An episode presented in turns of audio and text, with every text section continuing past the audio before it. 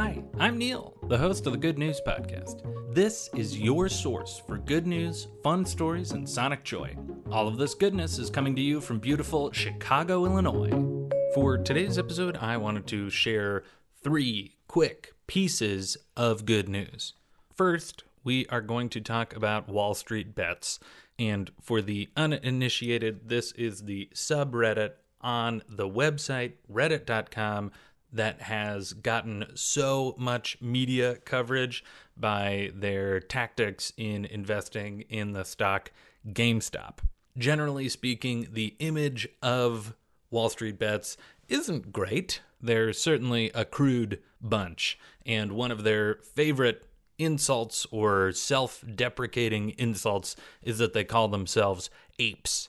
And now users from Wall Street Bets are helping out some of their brethren by donating to the Dian Fossey Gorilla Fund. With these donations, they are effectively adopting wild gorillas. As of this recording, about $200,000 have already made it over to the Gorilla Fund. That's not too shabby. A second piece of good news the car company Audi has announced that they are no longer developing new combustion engines.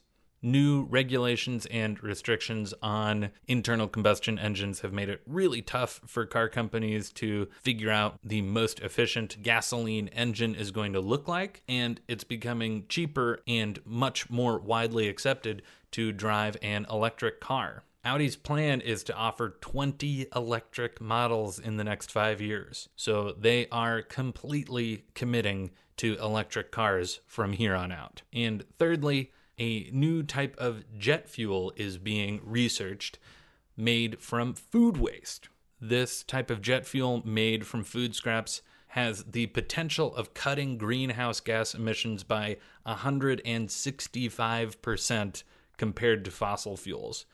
And if you're scratching your head thinking, well, Neil, how's that possible? I will read this quote that says, This figure comes from the reduction in carbon emitted from airplanes plus the emissions that are avoided when food waste is diverted from landfill.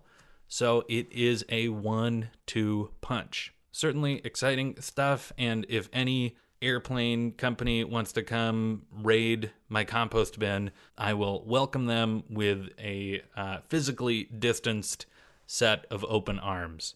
And that's the good news I have for you today.